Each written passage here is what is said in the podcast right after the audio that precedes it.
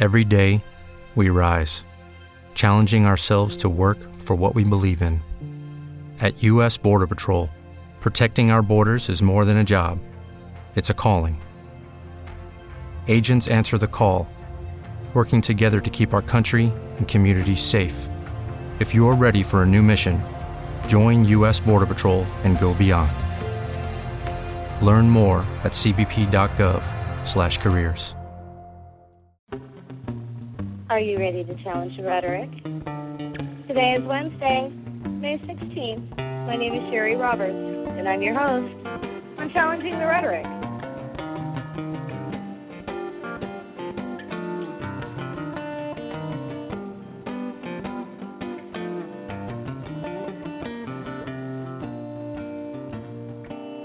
Welcome to the show.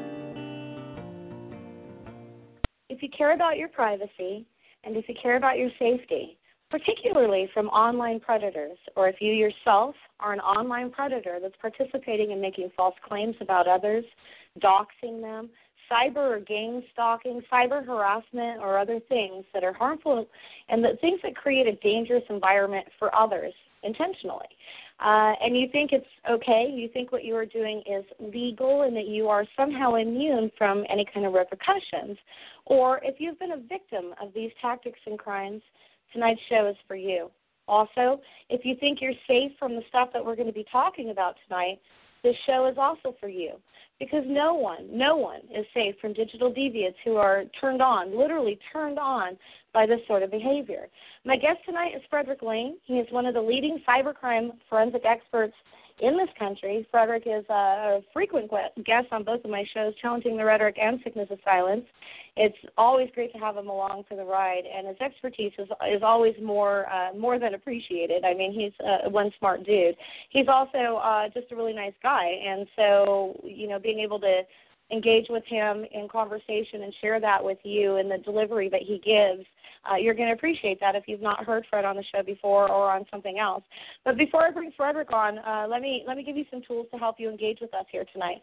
During each live broadcast, you can interact on the Facebook page at facebook.com forward slash challenging the rhetoric dot news and on Twitter at CTR Newsfeed. Uh, for tonight's show, we are using hashtag CTR always, and then uh, in addition to cyber stalking and specifically YouTube. Uh, all the stories I cover are available on the website at challengingtherhetoric.news. You can chat with us in the chat room, interact, and ask questions. The chat room is at blogtalkradio.com forward slash challenging the rhetoric with Cheri Roberts. That's C H E R I. Click on show number 31. The chat room will appear right beneath that little slider. If you're already on that page and you don't see the chat room, just hit refresh and then scroll down. If it's still not there, I don't know what to tell you. Take it up with Blog Talk Radio. It should be there. I'm seeing it. It looks live. There are people in there. So the rules of engagement for the chat room are as follows. This is always, always on my show. It's a dialogue, not a debate. There's no personal attacks. There's no over aggression or trolling that, that is tolerated, period. I have no problem bouncing you out. So um, go in there and listen, talk, interact with the people there, ask a question if you have one, but please be civil, please be respectful. Uh, the show is PG 13, so keep that in mind. That includes the chat room as well. If you're listening to an archive, obviously you cannot uh, participate in the chat room because it's not live. So, all right, here we go everyone that uses social media or pretty much anyone uh, you know anyone that uses any kind of an online platform is subject to that platform's terms of service so that's in addition to all the state and federal laws that prohibit certain actions and, and or behaviors, you know. So this includes what you do on blogs, websites, crowdfunding sites, YouTube, and, and so on, even the comment sections. Okay, even the comment sections on those are also covered by each platform's terms of service. Again, in addition to state and federal laws.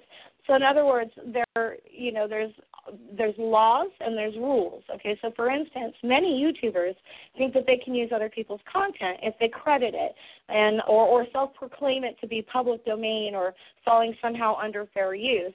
Obviously, they don't know what any of those terms mean because there's a lot of infringements um, and other things happening. And I encourage, if you're on YouTube, to please go actually read all of your terms and service and your community guidelines because this is not only untrue according to like real copyright and public domain and fair use laws and guidelines, it's also untrue according to YouTube's own platform rules.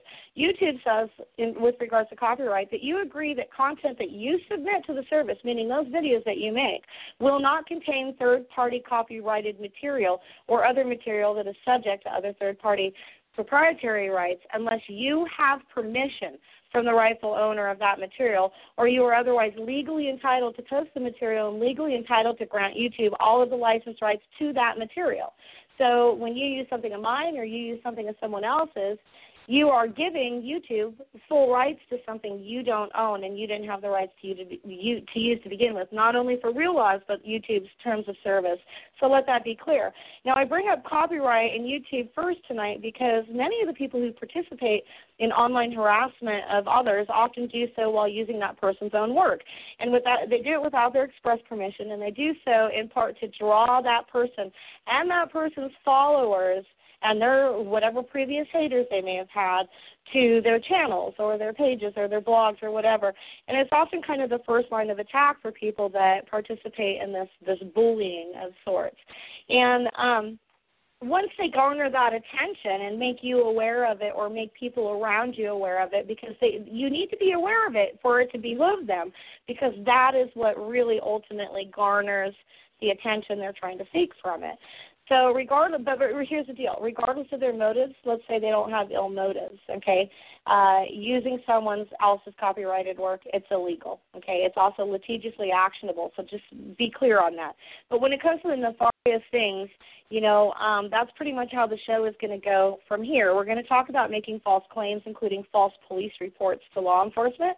Uh, we are going to talk about cyber stalking, cyber bullying, and other forms of online harassment like doxing if you don't know what doxing is, that's when it's uh, it's a document dump basically, and that's when somebody goes and seeks out by cyber stalking you and everything that you've done in your life and going and putting up your personal information, including home addresses, phone numbers, and not they don't usually stop with you they go deeper into your family and it can include your children including the minor ones and your workplace and so many other things so uh, this is a very important conversation tonight because the people that are doing this uh, more so than the people that are victims of this the people that are doing this are ignorant. Uh, they think that they're somehow on the right side of the law. However, they're not. And uh, the guest tonight is going to talk with us about some of those things as we have time. Um, you know, we won't be able to talk with every specific little detail of everything, but we're going to get into you know these different things. Um, you know, is it is is it illegal? Is it is it legal? What what is what isn't? There's lots of different um, aspects to this. There are very real threats that happen to people. There are things that have happened historically where people have been physically harmed, not just reputationally, not just emotionally uh, or their own mental health and duress. Um, you know, or not even just with job losses or or stuff like that, but real physical harm. And there's a reason that this snowball effect occurs, and that's where a lot of the real hard legalities, as far as how they're the people that do this are wrong, and and where they're really going to be seeing problems. And in many courts across the country, we're seeing different aspects of this start to roll out as things are being kept up with with technology. Um, so, because we're talking about, uh, and I want people to understand this as we're talking, in case some of the language that we use tonight, uh, it's kind of a glossary of sorts. So here's a word for that.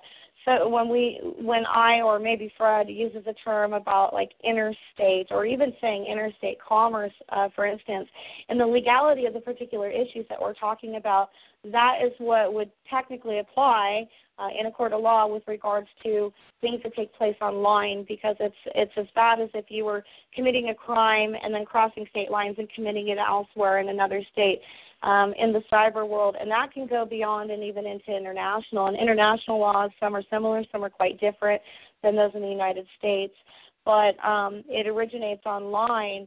So you have federal laws and state laws, and then obviously, as I pointed out, the individual platforms' uh, terms of service uh, that you agree to, and they have their own repercussions for that.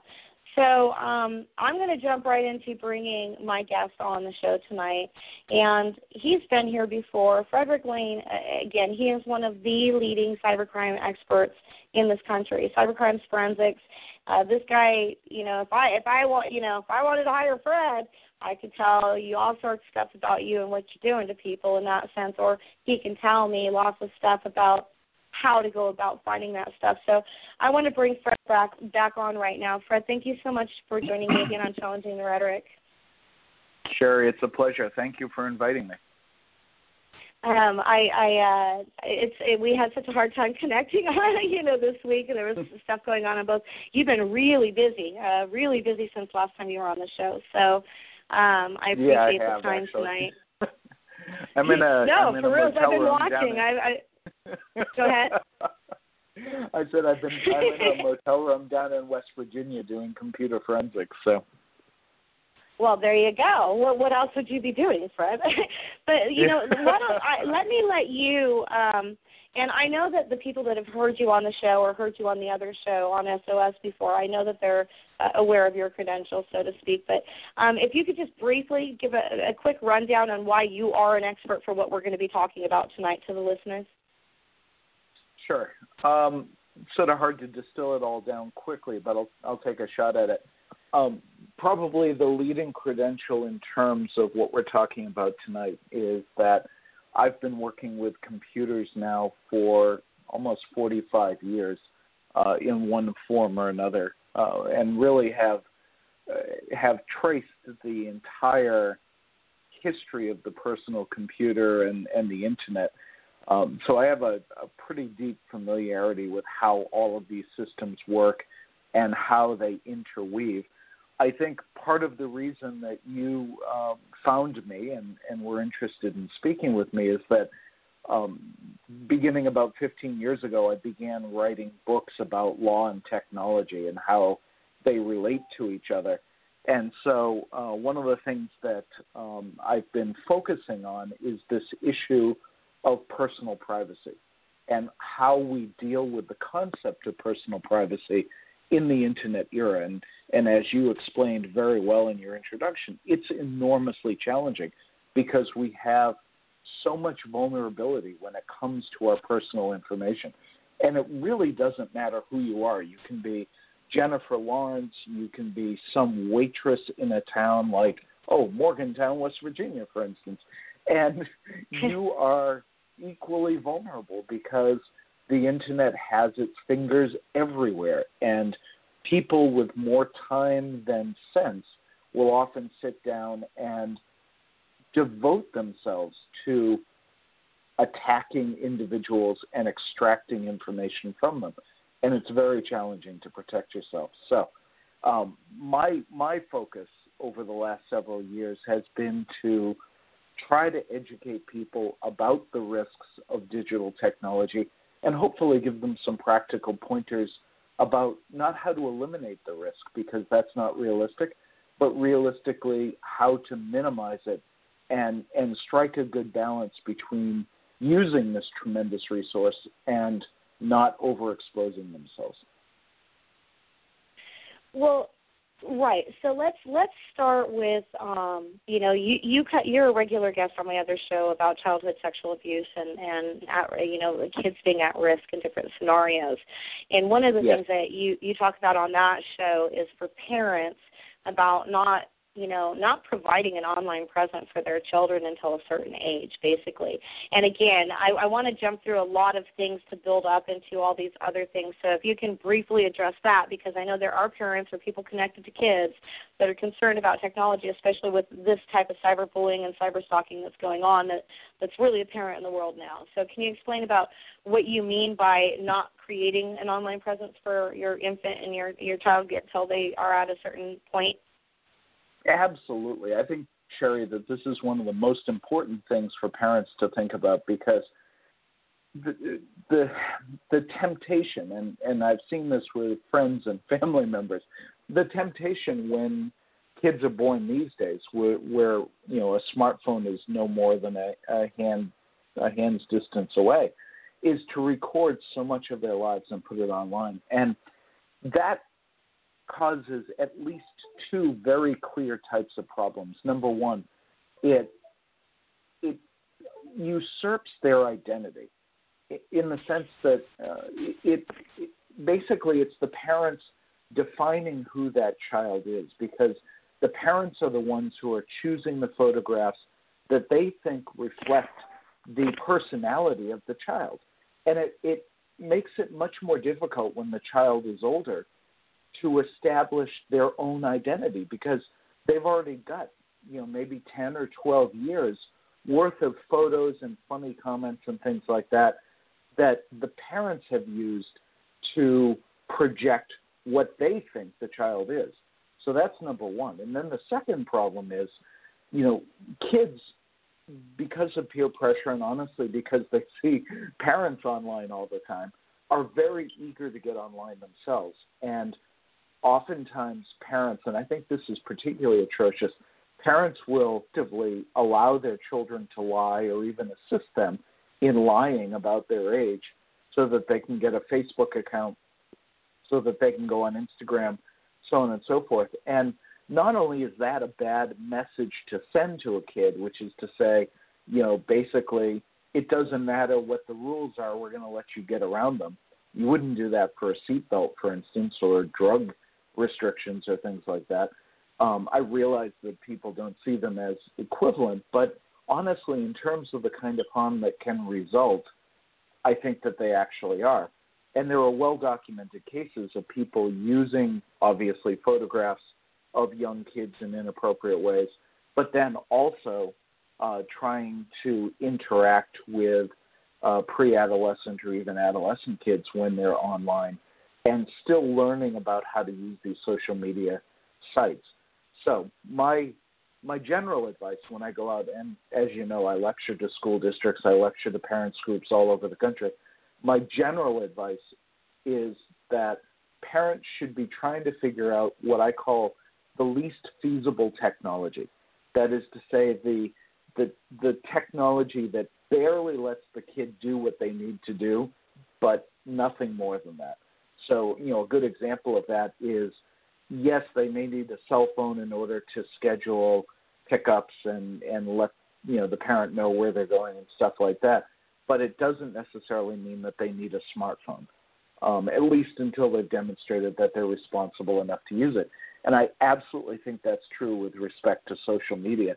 I think well before parents agree to sign a child up for social media, they need to have numerous conversations with the child to feel absolutely comfortable that they know that the child will use it responsibly and they're aware of what the both the benefits and the risks are. Right, and I want to point something out to the listeners. A lot of the work that Fred does is very positive in the nature of everything that we're talking about tonight and everything that Fred and I uh, discuss on the other show and, and on previous uh, Challenging the Rhetoric shows.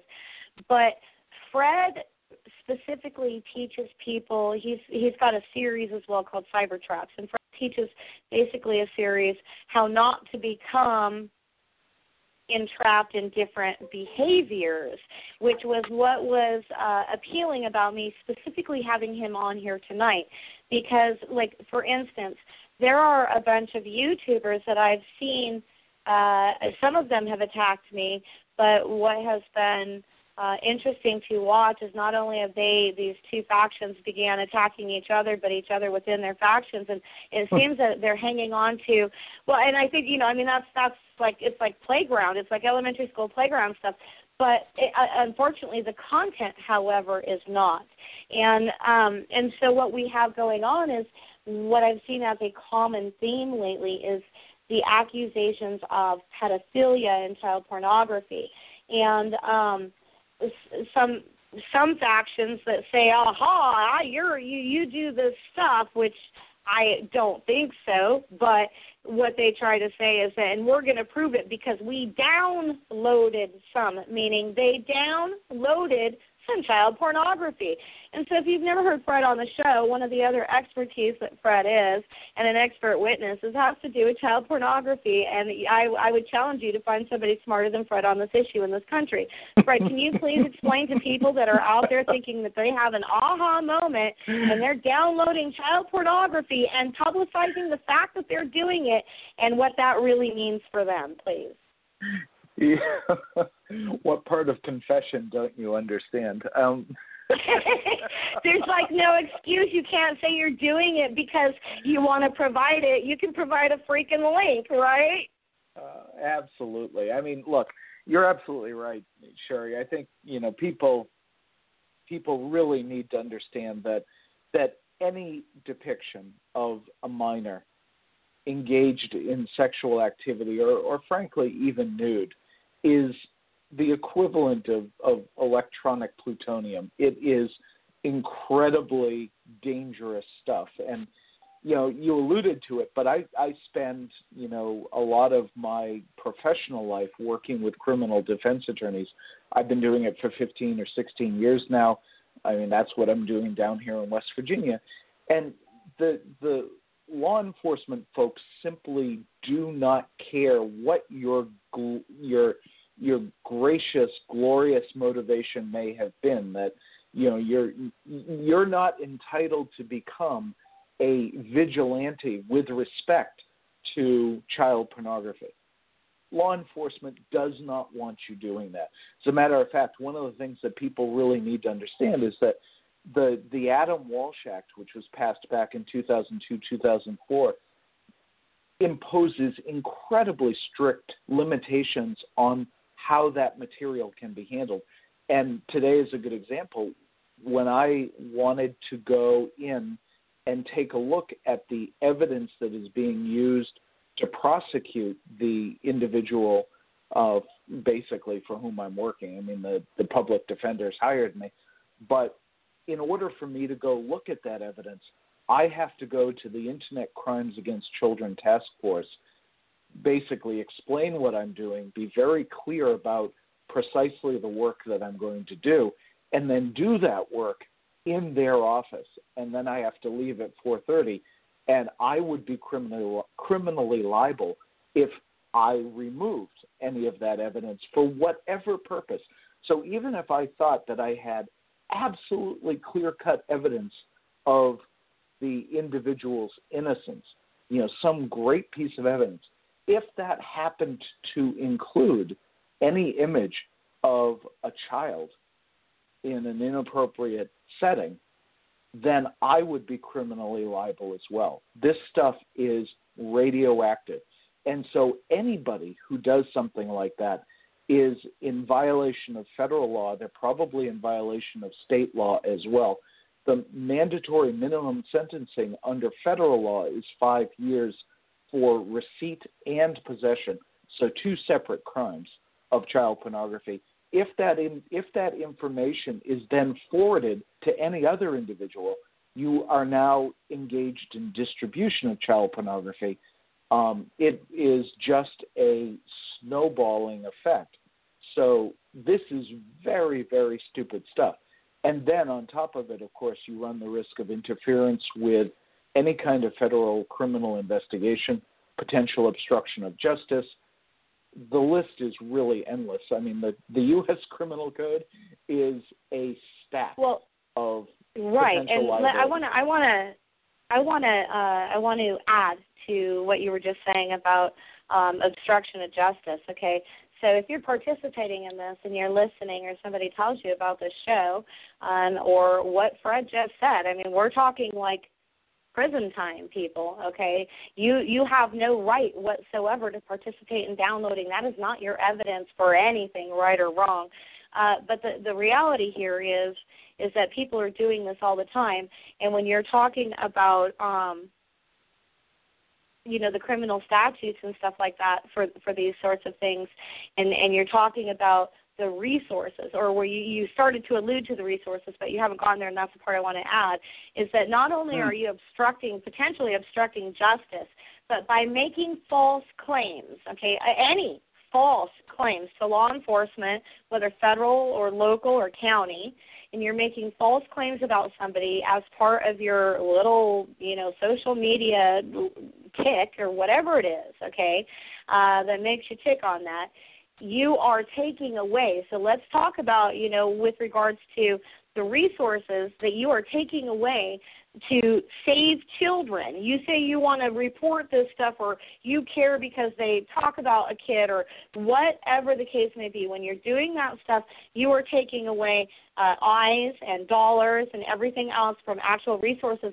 And and oftentimes when it comes to any kind of sex crimes, what's deemed a sex crime, whether it's for an adult or a child, those get some of those smallest budgets, right, Fred? I mean, the resources are well, not as yeah, and when they're and they're redirecting them and misappropriating them that way, uh, it's very harmful. It's beyond just obstruction of justice. There's people that may be losing their lives, children. Well, sure, and I'd, I'd, I'd frame it a little bit differently, Cheri, honestly, because I I think that it is correct to say that law enforcement budgets are under strain in a lot of different ways. Uh, you know, obviously there's true, a huge true, number true. of issues that that law enforcement needs to cope with. There are a couple of things that that cut a little bit against what you were saying. Number one, um, we've put a huge amount of money into homeland security, um, for better or for worse. I mean, don't get me started on the Patriot Act. Um, that has helped with law enforcement budgets. And on top of that, as someone who works in this field, and this is actually a warning to anybody who might be engaged in the kind of activity you're talking about the one budget item that tends to get very, very well funded is the child protection line. So basically, the federal government has put enormous resources into fighting child pornography, and that has flowed downhill to the state and county and local organizations as well. So, you know, they are well. They better are yet, very, better yet, that means there's absolutely. a yeah, that means yeah. there's there's a more microscopic uh, eyes watching the people that are doing this very thing we're talking about. Right, but the other point is that your listeners need to take away is that there's a very well established infrastructure for dealing with child pornography crimes. So if someone is engaged in that, if someone is downloading child pornography, if someone is then effectively redistributing it by posting it online as an example of someone's misbehavior. What they don't necessarily understand is that the feds and the state police departments around the country are well equipped to deal with that. So let's let's maneuver out of this, but segue from specific what you're said because some people uh, back to uh, YouTube, blogs, uh, and that sort of thing. Uh, social media is still done there, um, but when it's a real platform that that can be monetized, and monetized doesn't mean just through the platform. Uh, a lot of YouTube shows and blog shows, like my own or whatever, can have private sponsors that are uh, you know, it's not a per click thing or or whatever. Um, you know, so there's there's a lot of uh, you know leeway in what monetizing actually means in the online world in that sense. So when we have people that are participating in this, so let's let's stick with the the, the example of somebody accusing somebody of being a pedophile, publicly confessing in YouTube videos that they have downloaded. Now they may be lying, but they've confessed that sure. they've downloaded child pornography to use as evidence.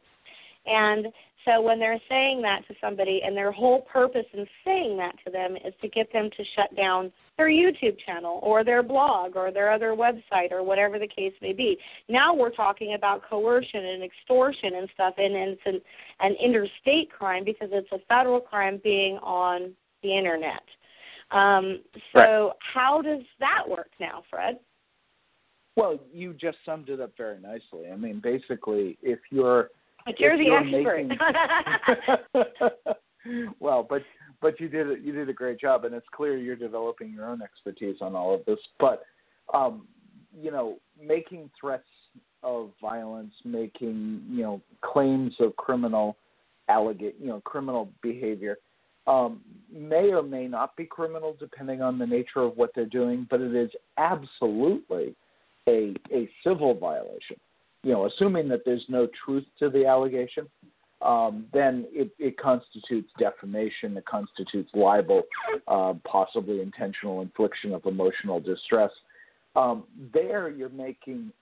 It depends on how it is handled. So, for instance, Cheri, if someone takes this material knowing that it is false and they then um, go to the police and file a false claim, that's a different thing. But if they if they're exercising their quote unquote speech rights and they go online and they make these statements, then really you're restricted to a civil response in which you're arguing that your reputation or, or the the victim's reputation was um, damaged by these statements. Well, you know what that that was actually you you just made the most perfect statement for me to go where I was going next. So in the event that somebody goes to law enforcement and makes a false claim and then perpetuates that on the internet or as we say these interstate crimes um so let's take pornography out of it. I recently had a situation uh, that involved myself and a multi-time award-winning uh, journalist of the biggest paper in Oregon called the Oregonian. His name is Les Zaitz, and he's mm-hmm. also uh, a, a Pulitzer Prize nominee. I mean, this this guy is a long-time, very well-respected journalist who has been going through the same things and then some that I have. It's a little different because he's a male, uh, but he has been fully doxxed and so on and so forth. Now, he and I, we were accused by somebody of putting a hit on them and in the sense of this woman in private uh, chat rooms that went public uh, with their accusations after an actual conspiration together with uh, many people in these private chats uh, which they admitted to, of course, in the YouTube videos. Oh no, we were in private chat, and so I said, let's do this. You know, so I mean, they love to confess on social media. It's crazy, um, but they um, she actually called the police department. She made up a phony story. The police department or the sheriff's department of her county in Florida, uh, the the sheriff's department literally did not even take a, a sheriff's report, an incident report. It wasn't even on the sheriff's blotter. I got the actual call log for the 911 call. Yep, she called and she said a whole bunch of things. They found zero evidence to substantiate anything, including from her children that were in the home, uh, one of which is a 16 year old teenager.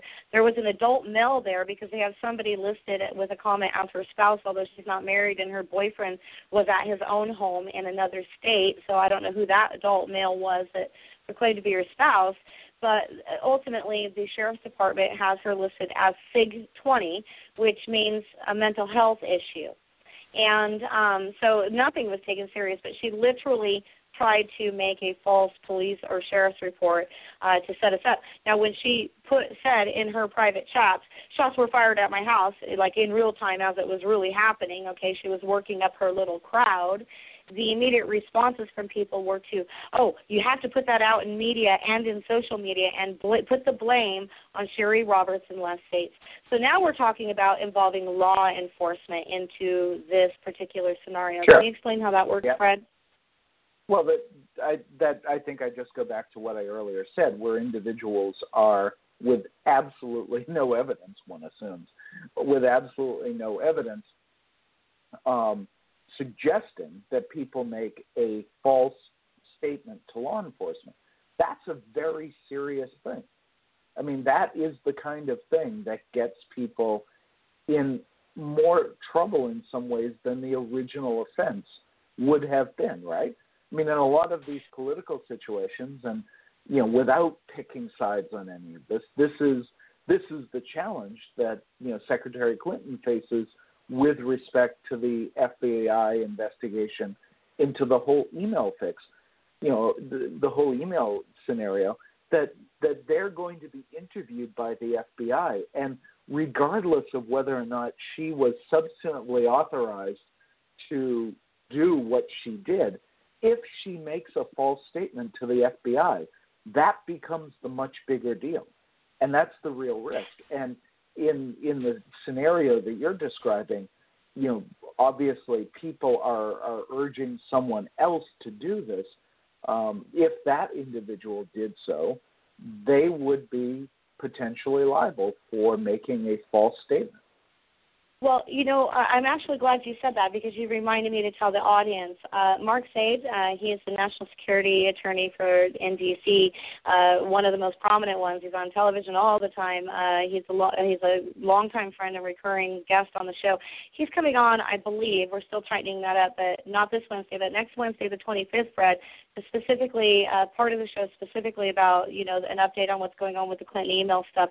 I would invite you to join us for that because I have not had both you and Mark on and your friends. I've not had you both yeah, on a, on yeah. the same show, and that's a perfect topic for you both to to come on to. So please mark your calendar if you're free. But to to, to talk about what you're talking about right now, so I'm going to use YouTube's terms of service uh, and their policies as an example here uh, because a lot of this stuff happens uh, in, in you know uh, on YouTube or via videos and, and and stuff like that because people want to show stuff and that is a an, arena uh you know it's it's like our modern day roman coliseum here sure. uh, in order to do so so uh, let's let's we we know um i mean i can tell you right now that uh 47 us code uh 223 is about harassing and that's not just harassing face to face that is cyber harassing interstate harassing and now you have a federal crime. And then we also have um 18 us code 2261a which is the the stalking and almost all states uh consider cyber stalking in the same veins as face to face stalking so aside from those things, which these very people are doing in in all their their harassment, their doxing, their bullying, and all of that. Um, and just so the listener knows, usually cyberbullying is tend, tends to be used for more minors and children, and cyber stalking for adults. Uh, that can cross over, but those are usually how the terms are used on a legal basis.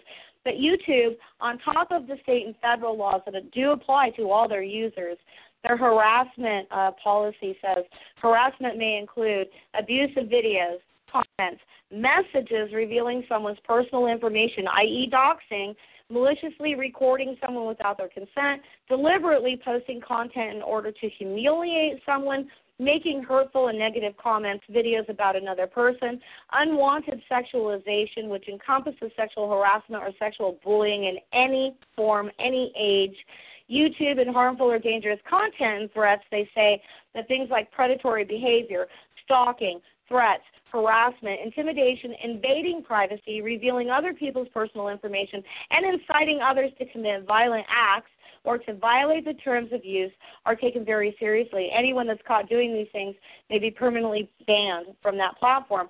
And so here's what's important about that because it's it's about intent. So um, let, us talk about that. Intent means the intent of the activity itself, and that means which is where capturing the full data as it exists for those that are being victims of this is very important. So post itself or video itself may not necessarily violate a term of uh, service or the law. However, the intent behind it can. It can change depending on the editorial content, which means whatever their description and their titling is, or whatever they have in the overlay comments, as well as the comments that follow and what they reflect. And the specific intent, as outlined, then are the arbitrators. And that means that one of the issues that make internet threats so insidious is that others who hear or read this free speech, this quote unquote free speech, may interpret it differently. And that may mean that they're going to mm-hmm. interrupt, mm-hmm. inter- interpret it as a threat or of violence or as a call to violence and be influenced to act out. And guess what? According to both state and federal crimes, as well as your platform's terms of service, and this goes beyond YouTube for all of you listening, whether you're participating or you are a victim, okay? There are many laws in place here. And the people that are perpetuating these things, when it originates with them, they are responsible, according to state and federal laws, they are responsible for what they incite. And for those of you that are listening and participating in any way, and, and you have found me in my show because of the Oregon standoff or the Bundy Ranch events, let me remind you how many co defendants there are with that very charge of inciting. Go ahead, Fred. well, Cheri, honestly, it's hard to know where to start, but anywhere yeah, you like. okay. Well, here's the thing. All right. So what what you're really getting at here, with respect to intent, is a, a legal standard that's known as mens rea. And in order for someone to be convicted of a crime, they have to the, the prosecutor has to show mens rea, the sort of the mind of the thing. And and the point of that is that the prosecutor has to go beyond mere accident or indifference or what have you. The prosecutor has to show that the criminal act was intended in order to successfully prosecute someone. What people need to keep in mind is that there is a difference between criminal prosecution, which carries the deprivation of life, liberty, and the pursuit of happiness, and a contractual relationship. And anybody who is using a social media platform is participating in a contractual relationship between themselves and the social media platform. And that is not a criminal standard. It's not even a civil standard. It's not even beyond a preponderance of the evidence or beyond, you know whatever. it's it's it's just whatever the platform says. You know. So so right.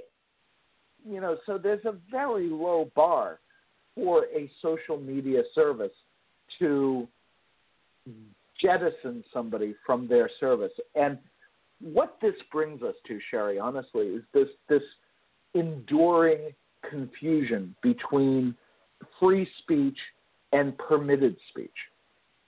When we are dealing with public spaces, when we are dealing with efforts by the government to restrict our speech, we're dealing with the First Amendment. And the First Amendment says the government shall make no law abridging the freedom of speech. Government shall make no law. As much as they resemble it sometimes, YouTube and Google and Facebook are not the government. They are private corporations that have created a service that is largely provided for free. And, and if I could verbally do all caps, I would, for free, that we use and it looks like a public space, but it's not. It's a contractual space. And that's the problem that people, or, or that's the point that people often overlook. Merely because words are coming out of your mouth does not mean that you're engaging in free speech. That's not the way it works. Free speech depends on the situation in which those words are being uttered. And if you are uttering them and the government is trying to stop you, you can use the First Amendment. Otherwise, you're on your own. And the rules of civil conduct and contractual obligation apply. Exactly. End of rant. And it's right, right. And it's funny because with social media, we tend to, you know, social media allows us to embed a post or a tweet into wherever we want to embed it. So uh, there are certain things in social media and certain things that you do that you know that public has access to it, and including uh, you know when you put your pictures up, it doesn't mean the public can use my picture without my permission, um, but they're there and available. Uh, the thing is, is that people.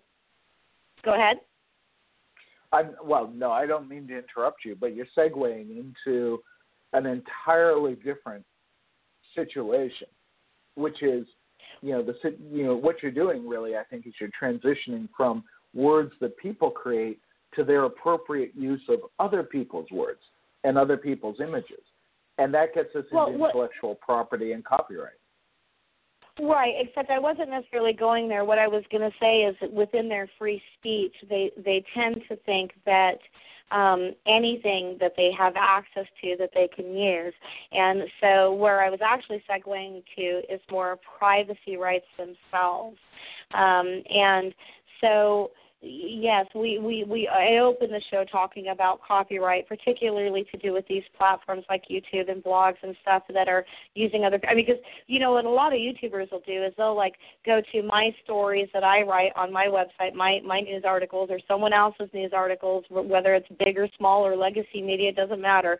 They'll go and it's called mirroring, and basically they screencast and they'll scroll through the article so that their listeners can read it while some background music or something's going on, or while they're just talking about it, but they're they're using it. That's their entire show is your article in its entirety, and there are copyright laws that that involve that. But my point in in this is when we're talking about the privacy issues, because let's talk a little bit about actual doxing and mm-hmm. um and I sure. want to talk about doxing uh, kind of on a couple different levels and we don't have much time left but I want to talk about doxing and the effect of one of the things that has bothered me about the things that I see is that when people do their doxing, they involve whoever their target is, their children. So back to the kids thing, and that's endangering children. Because again, if you have um, you know, if you have somebody that's got a show, as they call them, or whatever on YouTube, and and and they got their thing, and they have their followers, they have no control. They're not vetting who these people are, and they're saying stuff to get their hits and clicks and to be you know, all the sensational stuff and bombshell as their you know titles or whatever, or breaking news when it broke months ago or whatever the case, you know. But the thing is, is that in in the doing of this, they they'll put pictures of whoever their target's children is or say their names mm-hmm. or even in my case right. with my kids they were it was their initials. Um but the the threat is there. They're they're trying to extort you and blackmail you to stop being existing. Existing really is what it is existing. Okay? Um but they're involving children. And i think that this is an across the board message. So can you talk on that on the on how that works when the threats are there and and there is that kind of extortion angle to it that it's being those threats are being used to stop somebody from existing online basically. Yeah i mean look i you know honestly Cheri this will come as no great shock to you. You've talked to mark on a lot of these different issues. People right. will go to extraordinary lengths to silence those that they oppose. And you know I think that there's there's there's an especially deep circle of hell, if you will, for for people who would involve children. You know, I just think that that's beyond the pale. And you know, putting aside whether or not the adult in question is the actual, you know, is, is actually a public figure, right? I mean, in a lot of cases, these are not public figures; they're private individuals who have no public profile and and they're being attacked in this vicious way. So look, I mean, you you've ably explained the concept of doxing, where people are are trying to extract private records or private documents from various locations, make them available to other people, so that the victim can be harassed by hundreds, if not thousands, of people. It is oh, there's a whole group of people that I have to tell you, there's a whole group of people. So I, I mean, I forgot to tell you this, but it's important maybe in your response. There's a whole group of yeah. people, and it has nothing to do with me per se. Um, it's just something I caught wind of and saw some videos about uh, that that they did and others did in re- in response to it. But um, apparently, some people are creating some crowdfunding, okay, crowdfunding sites uh, to create a bounty, a bounty to pay people to do this that's just that's just crazy. I mean, well, and and the you know we go back to this idea of but it's real. Right? Remember? No, of yeah. course it is. I'm sure it is. But but you remember how we were talking about even with children having a digital footprint, you know, and how problematic that can be. You know, in the computer forensics and digital investigation work that I do, Cheri, one of the things uh-huh. that I am constantly amazed by is how good law enforcement tools have become at tracking down people who are doing inappropriate things online. Their their tool set is phenomenal. And if people are going to go to the extraordinarily silly length of actually advertising their criminal behavior, that just makes law enforcement's job that much easier. It, it just it, For it, it is a little yeah, it's a little mind blowing that you would be that open about it. It's like running, you know, God forbid they used to do this, but it's like running a child pornography site with a dot com address. Are you kidding me? Right, but you know what the problem is, Fred, is there is like some very strange mental disconnect that I I I'm not quite sure how it's happening, but the, most of the people that are actually perpetuating some of these things that we talked about tonight, uh, like people that yeah. I've either had firsthand experience doing it to me or um, firsthand experience as far as in my research and watching the, these.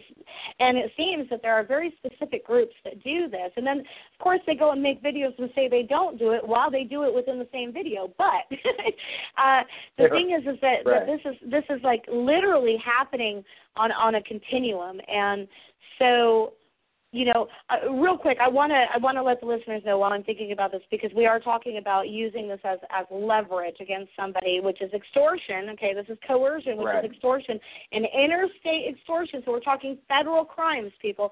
By the way, if you don't want to listen to state and federal, and you're on YouTube doing this, YouTube also has a zero tolerance policy for extortion and or blackmail. FYI, they also have a, a policy against defamation. So. um you know these people the thing is is they seem to think that they are immune and and that is the mental disconnect that i'm getting at. It doesn't matter what the laws are something in their makeup and it's amazing how many of them there are. There is something in their makeup that somehow they think they're right. I mean, people think that the term public domain means because I wrote an article yesterday. No, it doesn't. I have copyright on that article. You can't go and post my whole article and then, oh, by the way, give me a link at the end without my permission. But they do that and they try to claim public domain or fair use. And there are very specific uh, fair use is somewhat looser, but not even so. Public domain, I mean, you got a whole lot of. I need to be dead, or it's got to be a whole lot of years. You know what I mean? But they have that. Yeah. The same with the copyright. They have that whole mindset. Can you address that part of it as far as that? I mean, you are the expert. You're real. Can you explain to them that this stuff is not what they think? Yeah, look, they're I, not immune. Yeah, there's there's an entire there's an entire there's an entire series of shows we could do on intellectual property, Cheri. It's a complicated topic and it deserves a long conversation. That being said, yes, what people do need to understand is, in fact, that you can be both criminally and civilly liable for copyright violations. There are criminal penalties, there are criminal statutes for theft of intellectual property. And if someone is doing it on a repeat basis, they're doing it blatantly, um, they're more most likely profiting off it in some ways through advertising or clicks or what have you, then they do have some criminal exposure in that sense. The the concept of fair use is is one of those mythologies that is out there. Yes, it there is such a thing as fair use for the purpose of explication uh, criticism, parody, things like that. But it doesn't give you permission to use somebody's entire work. You can only use a tiny portion of it, just enough to make your point. And then if you go beyond that, then theoretically the copyright holder can file some kind of civil action to enforce the copyright. Now, you get into a little bit of a cat and mouse whack a mole kind of situation. It gets very hard right. to enforce that, and that is a problem, which is one of the reasons that the Digital uh, Millennium Copyright Act gives the copyright holder the right to file a takedown notice with any web service or internet service provider that is hosting the content. So theoretically, somebody could lose their website if they continue to violate copyright because the right. the copyright holders can ask that access to their website be taken down. And it's the same thing for um, you know people that use platforms, whether it's WordPress for blogs or Blogger or whatever, sure. or YouTube. Sure. Um, like YouTube, again, as an example, many of the people that participate in this sort of stuff have multiple accounts. They have all these backup accounts, just like people have all their sock puppets and backup accounts on other social media. And so they, it's almost a game to them. There's almost an arousal factor there. Um, you know, it's it's really rather interesting. And you're right when it comes to those kind of issues. That's that's its own show uh, to to talk about you know like true blue you know copyright stuff. But let let's talk about uh, be, while I still have you and we only have a couple minutes. I know a couple people, myself included, who have gotten very real death threats. Um, I've gotten death threats. I've gotten rape threats. I won't even repeat on air because it's PG-13 tonight. I won't repeat the, the verbatim the the very heinous kind of threats that I've had. I'm a woman, so they come at me a little bit differently. But I, I do want to use as an example uh, Mark McConnell, who's been uh, on my show about three times now, who was the driver of Ammon Bundy's vehicle when Ammon Bundy got arrested in the Oregon standoff. He has been labeled a Fed because he wasn't arrested, blah blah blah, and the people listening, uh, you know, will have some semblance of what I mean. But the reality is, is even just a couple days ago, there are people that are posting his picture saying this man needs to die, put a bullet through his head, all these sorts of things, and it's being shared hundreds of times, if not more, just you know in that day or week on social media, and then propagated from there. There's been video, videos on YouTube and elsewhere made about this man. I mean, very real death threats. Okay, for, to me, to him, to other people uh, that have nothing that I've never met before in my life. Um, that's not free speech, Fred. Um, that is that becomes at some point a criminal act. And again, for and, and I'll let you address that because you know the laws better than I do. But I do want to say to the listeners, I cannot stress enough that if you're if you're the one that posted that and that man actually gets killed, then the way that the federal and state laws, you're the one that instigated it. You are the one that incited it. You hold some responsibility. Fred, can you talk on actually making very real death threats and rape threats? Yeah, I, I gosh, honestly, Cheri, I mean, yes, there is there is a there is a a, a crime out there in terms of of instigation. It's devilishly hard to prove. It it right. really is. It's I, I want That's why documentation. Well, hold on a minute. Right. So the listeners are hearing that have been victims of this, um, or or have never, but you're curious and want to protect yourself. When these things happen, you don't necessarily want to engage with any of these people, but what you do want to do is you want to document everything, whether it's phone calls or emails or texts or videos or whatever. And I'll let everybody know that uh, a, quick and easy way to just capture all the, at least the audio uh, from a YouTube video. Just use Clip Converter. Go to clip, clipconverter.cc, and you can you can do that for there for your sake. Uh, obviously, don't do that to any kind of child pornography like some of these people do. but there are right. things. It's all about documentation, and if you have the appropriate documentation, that is where you have your case. Unfortunately, sometimes these people mess with people like myself or Les Zaitz who are like documentation freaks because we're journalists. So, uh, but for the people that that don't typically understand the documentation process, uh, documenting things in their original form is in, is crucial. Go ahead, Fred. Well, that's that's absolutely true. Look, you know, if if if a criminal assault is committed, the individual who commits the assault is obviously primarily responsible. But you know, to the extent that other people have egged that person on or encouraged them or in some way facilitated it, then yes, you could get some kind of incitement to crime charge. You could theoretically get a criminal conspiracy depending on their level of involvement. The one thing like providing somebody's address well, theoretically, depending on whether there's a nexus between the individual. I mean, there's you're delving into a very complicated area of the law. Um, so right. I I I want to be very cautious about that. I would say that you're absolutely right. That exposure is there, but it's also very challenging to prove that a specific statement led to a specific harm.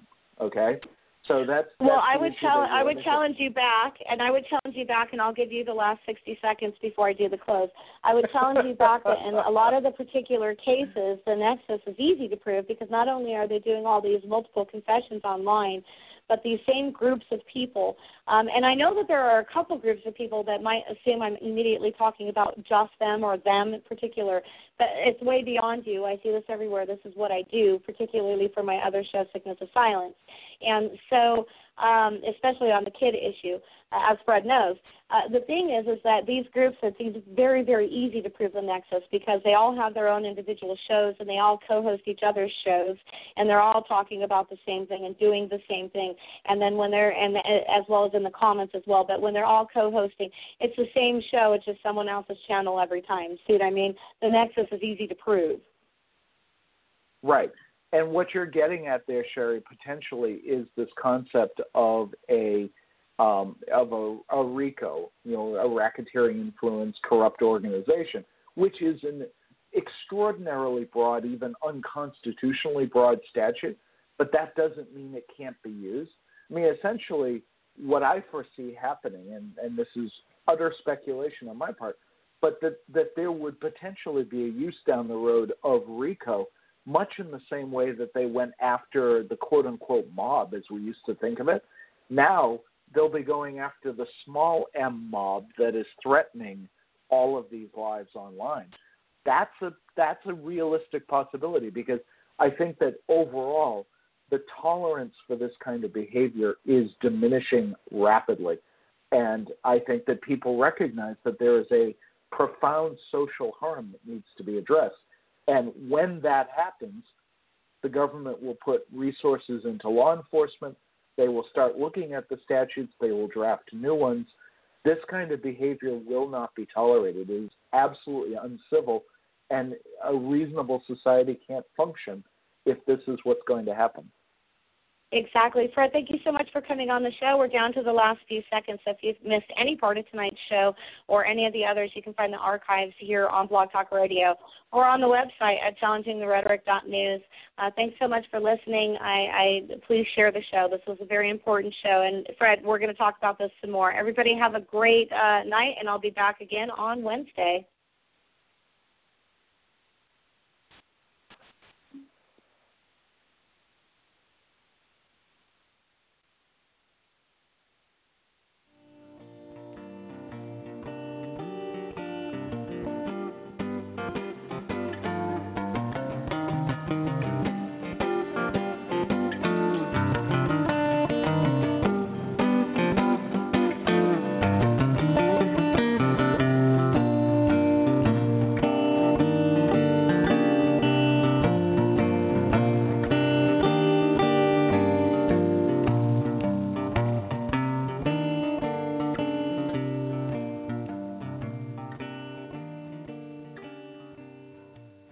Hello, it is Ryan, and we could all use an extra bright spot in our day, couldn't we? Just to make up for things like sitting in traffic, doing the dishes, counting your steps, you know, all the mundane stuff. That is why I'm such a big fan of Chumba Casino. Chumba Casino has all your favorite social casino style games that you can play for free anytime, anywhere with daily bonuses. That should brighten your day a little. Actually, a lot. So sign up now at chumbacasino.com. That's ChumbaCasino.com. No purchase necessary. VGW. Void were prohibited by law. See terms and conditions. 18 plus. With the Lucky Land Slots, you can get lucky just about anywhere. This is your captain speaking. Uh, we've got clear runway and the weather's fine, but we're just going to circle up here a while and uh, get lucky. No, no, nothing like that. It's just these cash prizes add up quick. So I suggest you sit back, keep your tray table upright, and start getting lucky. Play for free at LuckyLandSlots.com. Are you feeling lucky? No purchase necessary. Void where prohibited by law. 18 plus terms and conditions apply. See website for details.